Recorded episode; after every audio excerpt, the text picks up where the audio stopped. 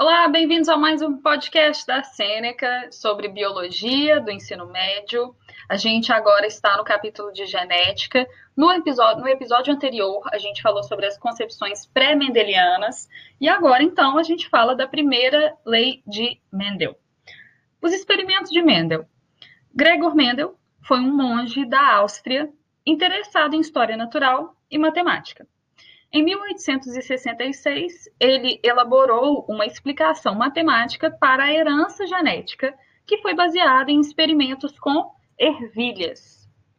Bom, Mendel escolheu indivíduos de ervilhas que tinham características específicas de cor da flor, cor da semente, textura da semente.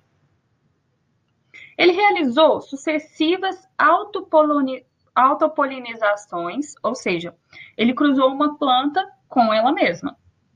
Tais polinizações geravam linhagens puras, já que não havia a mistura de material genético de outra planta.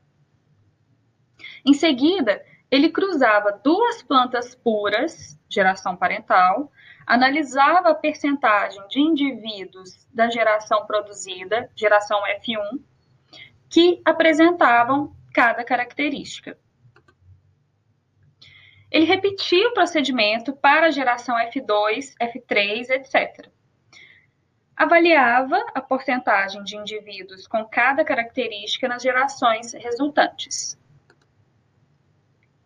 Mendel concluiu que as gerações transmitiam fatores.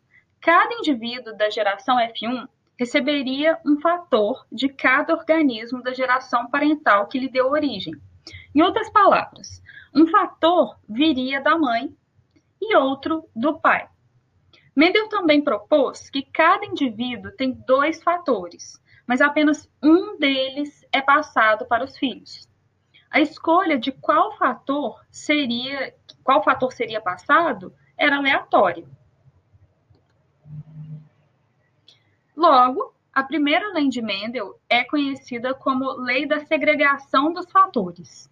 Hoje, chamamos os fatores de alelos. Vou repetir um pouquinho aqui, então, do experimento, para a gente recapitular melhor. Bom, Mendel selecionou plantas verdes e amarelas e realizou a autopolinização. Com as plantas geradas, ele cruzou uma verde com uma amarela, que é a geração parental. Ele então analisou as cores da geração seguinte, geração F1. Nesse caso, ele obteve 100% de plantas amarelas. Ele cruzava os indivíduos da geração F1 e analisava as cores da geração F2.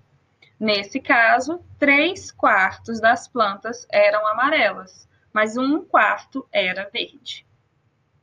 Para a gente recapitular, vou fazer uma perguntinha também. Quem foi Gregor Mendel?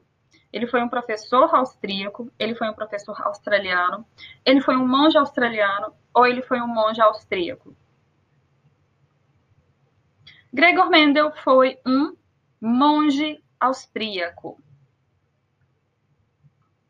Bom, esse podcast sobre a primeira lei de Mendel vai ficando por aqui. Continue acompanhando que a gente ainda tem mais sobre genética nos próximos episódios. Obrigada, até a próxima e curta a Sêneca já nas redes sociais.